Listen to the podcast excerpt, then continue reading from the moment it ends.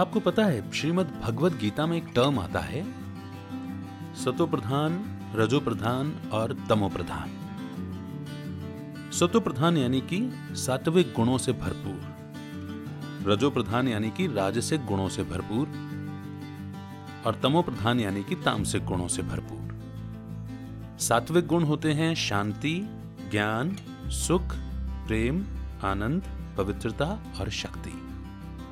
राजसिक गुणों में अहंकार शामिल हो जाता है, घृणा, ईर्ष्या, द्वेष शामिल हो जाते हैं। और तामसिक गुणों में काम विकार यानी कि लस्ट, वासना, क्रोध, लोभ, मोह और अहंकार।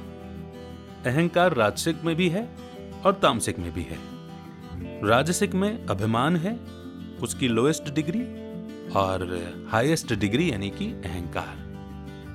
देहभान, देहाभिमान देह अहंकार अहंकार सभी विकारों में, इन पाँच का जो मैंने नाम लिया, इसमें चार अक्षरों का है। और यही सबसे बड़ा दुश्मन है। हालाँकि श्रीमद् भगवत गीता में काम विकार को महाशत्रु बताया गया है, क्योंकि वो बड़ा चालाक है, शातिर है। जब इंसान अहंकार से भी बच जाता है तो फिर वो कामनाओं के जाल में उलझ जाता है और वो कामनाएँ उसे लस्ट की ओर ले जाती हैं, वासना की ओर ले जाती हैं। बहरहाल, ये सारी बातें इसलिए कनेक्टेड हैं आज के इस एपिसोड में, जिसमें मैं बापू का लिखा हुआ लेटर एक, लेखक को जो लिखा है उन्होंने, ये कल्पना है अंजलि जी की, और उसे पढ़ने वाला हूँ। पर देखिए, ये बातें कितनी कनेक्टेड हैं। कामनाओं से जो इंसान परे चला जाता है, जैसे महात्मा गांधी जी ने, उनको महात्मा इसलिए बोला गया क्योंकि जब उन्होंने ये ठाना कि उन्हें अंग्रेज़ों को देश से बाहर खदेड़ना है तो उन्होंने दो वैल्यूज़ को अपनाया। उन वैल्यूज़ को, जिन वैल्यूज़ पर भारतीय संस्कृति आज भी टिकी है, हालाँकि उसका परसेंटेज बहुत कम हो गया है, पर फिर भी उन्होंने उन दो वैल्यूज़ को अपनाया।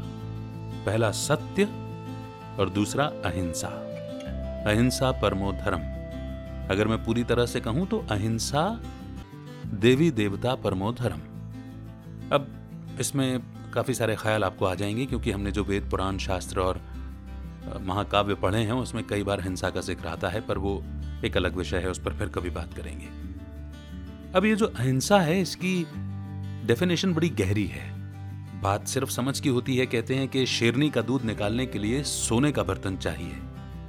तो ज़ाहिर सी बात है कि भगवान की कही बात को समझने के लिए, या इन बारीक बातों को समझने के लिए बुद्धि भी तो बड़ी पवित्र चाहिए।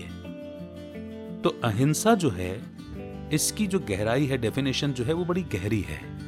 वासना जो है, ये भी हिंसा में ही गिनी जाती है। जिस इंसान ने सत्य का प्रयोग पुस्तक लिखी हो और अपने जीवन में जो भी उसने गलतियाँ की हों, उन्हें सच्चाई से स्वीकारा हो, पुस्तक के रूप में प्रकाशित करवाया हो, जिसके दिल में कोई खोट नहीं हो कि कि मेरी गलतियों, मेरी कमियों को पढ़कर लोग मुझे समझने के बजाय कहीं मुझसे नफरत न करने लगे।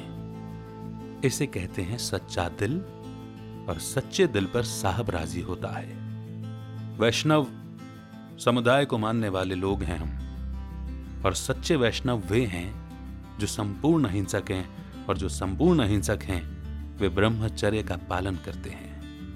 इस सारी भूमिका मैंने सिर्फ़ इसलिए कही कि गांधी जी को जो महात्मा की उपाधि मिली, पदवी मिली, वो यूँ ही नहीं मिली।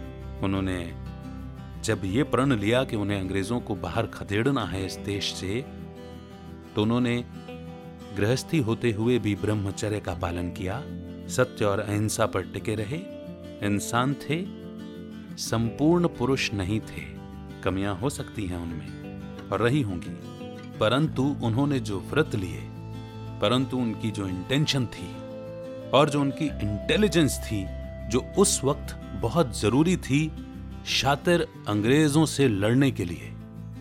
ताकत के बल पर नहीं, दिमाग के बल पर। अंग्रेज़ दिमाग से भी ताकतवर थे और बाहुबल तो था ही। और बहुत ही इंटेलिजेंटली गांधी जी ने कई जगहों पर अंग्रेज़ों को परास्त किया है। सारी परिस्थितियाँ हमेशा हमारे मुताबिक नहीं चलती। हम तो भगवान को भी अपने मुताबिक चलाना चाहते हैं। गांधी जी की तो बात ही और है। तो जैसी गांधी जी को लेकर के दो धाराएँ और कई धाराएँ हमारे देश में बनी हुई हैं। ऐसा नहीं है कि उस दौरान लोगों का अहिंसा पर संपूर्ण विश्वास था, मगर उस व्यक्तित्व का और ऐसा था। उसकी प्रतिज्ञा, उनकी, उस, मेरे को तो उस बोलते भी अच्छा नहीं लग रहा, उनकी प्रतिज्ञा ऐसी थी, उनका प्रण ऐसा था कि दुबले पतले शरीर का वो व्यक्ति अपने पीछे लाखों और करोड़ों की भीड़ लेकर चलने लगा था। नेतृत्व करने वाले असली नेता, लीडर, अपने समय से बहुत आगे के होते हैं। आज, इस देश में भले ही उनकी इतनी वैल्यू न की जाती हो, मगर इस देश के बाहर के लोग जानते हैं कि गांधी जी क्या चीज़ थे। बहरहाल, काफ़ी समय ऑलरेडी ले चुका हूँ। इन दो पंक्तियों को गुनगुनाऊँगा और उसके बाद शुरू करते हैं बापू का लिखा लेटर अंजलि जी के नाम। वस्तुतः एक लेखक के नाम। ऐनक पहने लाठी पकड़े चलते थे वो शान से। जालिम कांपे थर थर थर थर सुनकर उनका नाम रे। कथा उनका छोटा सा और सरपट उनकी चाल रे। दुबले से पतले से थे वो चलते सीना तान के। वंदे में था दम वंदे मातरम। शुरू करते हैं बापू का लेटर बेटी अंजलि, बहुत सारा आशीर्वाद। भगवान से हर पल तुम्हारी कुशलता की कामना है। बेशक, आज की दुनिया के कोने कोने में पसरे कोविड 19 के कहर ने लोगों के दिलो दिमाग में नेगेटिविटी का जहर सा खोल दिया है। पर मुझे विश्वास है कि तुमने अपनी कलम थाम कर न सिर्फ़ खुद को लिटरेचर और आर्टिकल लिखने में बिज़ी रखा होगा, बल्कि अपनी क्रिएटिविटी और राइटिंग के ज़रिए लोगों के टूटते बिखरते कॉन्फिडेंस को संभालने की कोशिश भी बरकरार रखी होगी। अंजलि, दिलेरी और देश प्रेम के भाव से छलकते आर्टिकल और लिटरेचर से सभी देशवासियों को एकजुट कर, फिरंगियों के छक्के छोड़ाने में, आवाम में इनकलाब की लौ जगाने वाले हमारे देश के कलम के सिपाहियों को भला हम कहाँ भुला पाए हैं? इस कड़ी में तुम्हारे भारत माँ की बेटी और राइटर होने से सपनों का भारत एक बार फिर नए सिरे से बुनने की उम्मीद मेरे मन में जाग सी उठी है। बेटी, ये बात गांठ बांधे रखना कि स्याही से गूंद कर कागज़ पर सजे शब्द जहाँ एक और किसी भी ज़िंदगी को संवारने और नई दिशा देने की अद्भुत ताकत रखते हैं, वहीं दूसरी ओर अगर इसका गलत इस्तेमाल किया जाए तो ये समाज में डिसऑर्गेनाइजेशन मिसमैनेजमेंट मन मुटाव आपसी दुश्मनी के बीज बो देते हैं। शब्दों से अपने मन की भावनाओं को सजाकर कहने की जो कला तुम में है, वो एक कनेक्शन जुड़ाव बनाने का काम करती है। उस नाते आज कोरोना काल में फैली नेगेटिविटी डिप्रेशन और कमर्शियलाइजेशन जैसी छोटी मेंटालिटी के दीमक से समाज को आज़ाद करने में तुम्हारा रोल और भी खास हो जाता है। इसीलिए तुमसे आशा करता हूँ कि ऐसा लिखो, जिससे हमारे समाज के म्यूचुअल कनेक्शन यूनिटी से एक बार फिर न सिर्फ़ पूरी दुनिया में एकता की मिसाल कायम हो, बल्कि लोगों में अपनी मातृभूमि के प्रति गहरे प्रेम की भावना का दिया भी जल उठे। अपनी पूरी पोटेंशियल और एबिलिटी के मद्देनजर देश की तरक्की के लिए हर शख्स इंस्पायर हो सके।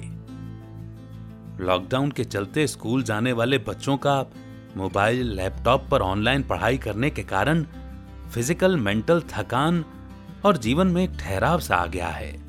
अगर उन्हें सोशल मीडिया पर इंडियन कल्चर, संस्कार, एथिकल वैल्यूज़, हेल्थ को इम्प्रूव करने वाले सालों पुराने टेक्निक जैसे योगा और मेडिटेशन वगैरह की इम्पोर्टेंस बताने वाले रीडिंग मटेरियल मिल जाएँ, या फिर वीडियोस या पॉडकास्ट मिल जाएँ तो उनके बिखरे मन को नर्चर करने और हेल्दी लाइफ देने के साथ ही बोरिंग सी लाइफ स्टाइल में भी कुछ थ्रिल और एक्साइटमेंट आ जाएगा।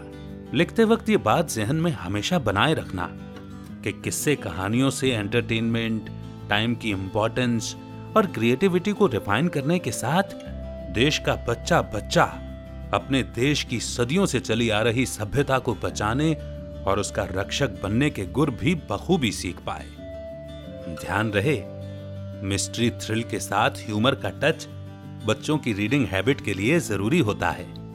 इसीलिए बच्चों के लिटरेचर में ऐसे आर्टिकल या राइटिंग जिसमें उपदेश या भाषण भरा हो, वो बिल्कुल नहीं होना चाहिए। आज के कंप्यूटर एज में नन्हे पौधों को लिटरेचर से जोड़ना थोड़ा चैलेंजिंग है। पर तुम्हें ये ज़िम्मेदारी इस उम्मीद के साथ सौंप रहा हूँ कि समाज की ज़रूरत को तुम बखूबी समझोगी। कोरोना महामारी में कई बार इंसान चाहकर भी सोशलाइजिंग या गेट टुगेदर जैसी चीज़ों को न कर पाने के लिए मजबूर है। ऐसे हालात में क्यों ना ऐसा मैसेज दिया जाए, जिससे समाज में भले ही लोग वर्तमान माहौल में दो गज की दूरी बनाए रखें, पर उनके दिल के तार और मन की डोर में कभी गांठें ना पड़े।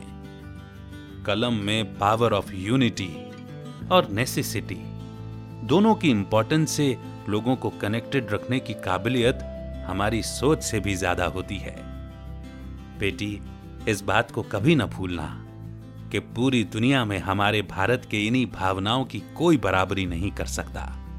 बस, आज ज़रूरत है लोगों के दिलो दिमाग में धुंधली पड़ चुकी भावनाओं की इस लहर को इंस्पायर करने की। तो विचारों के ताने बाने को ऑर्गेनाइज कर, देश की मिट्टी के प्रति अपने फ़र्ज़ को निभाने के मिशन की शुरुआत करो। दशकों पहले देश को एकता, अखंडता के धागे में बांधे रखने और गुलामी की बेड़ियों से देश की आज़ादी के लिए अपनी जान की आहुति देने को भी तैयार रहने वाले अनगिनत महान देशभक्तों की संगति में रहते हुए मेरी बंद पलकों के पीछे भी भारत में राम राज्य की कल्पनाओं के सपने खिलने लगे थे। पर आज लोगों के दिलों में पनप रहे स्वार्थ और मतलबी सोच को देखकर हैरानी कम लेकिन इतना गहरा दुख होता है जिसे सहा नहीं जाता। मन सोचने पर मजबूर हो चला है कि क्या आखिर मेरे सपनों के भारत की कल्पना, महज कोरी कल्पना ही रह जाएगी? या कोई कलम का जादूगर रातों रात कोरे कागज़ पर भारत का सौभाग्य अमर अक्षरों में लिखा जाएगा? और सूरज की किरणों से सजी एक नई सुबह के साथ ही एक बार फिर से चिड़ियों की मन मौजी आज़ाद चहचहाहट से आसमान गुलजार होगा। बेटियाँ बिना किसी डर के अपना जीवन जिएँगी। एजुकेशन सिस्टम एम्प्लॉयमेंट ओरिएंटेड होगा। देश का हर नौजवान सेल्फ कॉन्फिडेंस से भरा होगा। देशवासी खुश होंगे, स्वस्थ होंगे और उनके दिलों में स्वार्थ नहीं, बल्कि परमार्थ का भाव पनपेगा। आज इसी आशा के साथ कि मेरे मन के ये भाव कपोल कल्पना नहीं, बल्कि कर्म के रूप में हकीकत बने इसलिए जन जन की ज़ुबान पर छाने वाली दिलो दिमाग को झकझोर कर रोम रोम में नई एनर्जी भरने वाली। रीडर्स को अपने मन में झाँक कर देश समाज के प्रति उनकी जिम्मेदारियों को निभाने के लिए मजबूर करने वाली।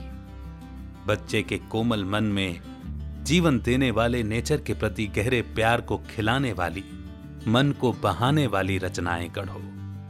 बेटी लिटरेचर समाज का आईना होता है। इसीलिए अपने आसपास के हालातों पर बारीकी से सोचकर अपनी कलम के ज़रिए समाज के सभी पहलुओं को सामने रखना।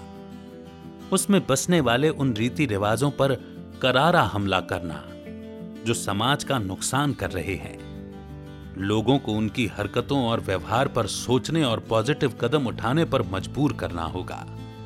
आशा ही नहीं, मुझे पूरा विश्वास है कि इस पत्र को एक पुकार एक प्रार्थना मानकर आज के दौर की जरूरतों को समझते हुए तुम अपने फ़र्ज़ को पूरा करने के लिए हमेशा आगे रहोगी। एक बात और, ऐसा क्लासिकल लिटरेचर क्रिएट करना जो समय से परे जाकर अमर हो जाए।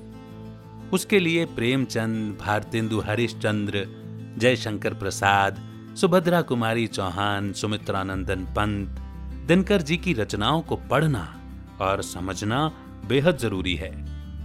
पढ़ो मन भर, लिखो कण भर। इसकी अहमियत को समझते हुए मेरे लेटर की मंशा जान, नए सिरे से कागज़ कलम थाम कर, पूरे दिलो जान से नए भारत को रचने के लिए अपना किरदार और योगदान तय करो। इस मंगल काम की शुरुआत के लिए मेरी शुभकामनाएँ हमेशा तुम्हारे साथ हैं। यशस्वी भव। तुम्हारा शुभ चिंतक बापू। देखिए लेटर तो बड़ा सुंदर है ही।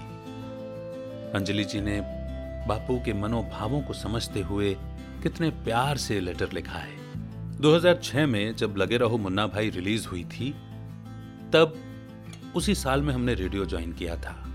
इत्तेफाक देखिए कि सेकेंड फ़ेज़ था प्राइवेट एफएम रेडियो का और इधर ये फ़िल्म रिलीज़ हुई थी तो चहू और ही एफएम का क्रेज बन गया था ऑलरेडी और फिर हम रेडियो में आए तो हाथों हाथ हमें पलकों पर बिठा लिया गया था।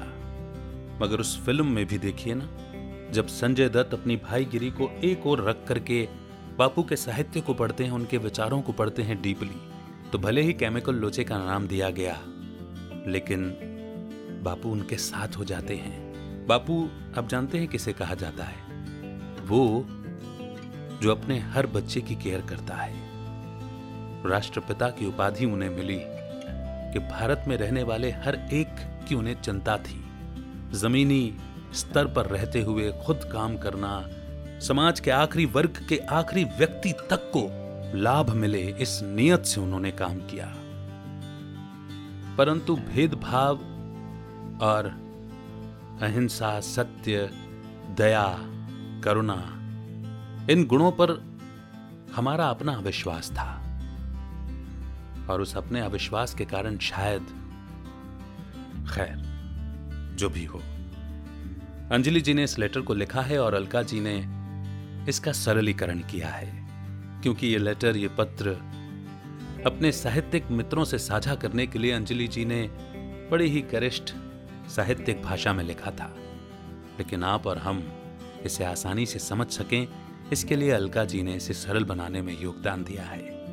बस इतना ही कहूँगा, आज़ाद हिंद फौज बनाने वाले स्वयं सुभाष चंद्र बोस जी, जिन्हें हम प्यार से नेताजी कहते हैं, वे भी गांधी जी का पूरा सम्मान रखते थे। भले ही मतभेद हो, लेकिन मन भेद नहीं था। मन भेद नहीं रहे, इसके लिए बापू के भी बापू परमपिता परमात्मा की बात माननी होगी। और वो कहते हैं कि बुरा देखना, बोलना, सुनना, ये तो करना ही नहीं है। मगर बुरा सोचना भी नहीं है। सोच से ही आगे के काम शुरू होते हैं। यही है बापू के भी बापू, यानी परमात्मा की सच्ची, परमात्मा पिता की सच्ची सीख। शुक्रिया। जय हिंद, जय भारत।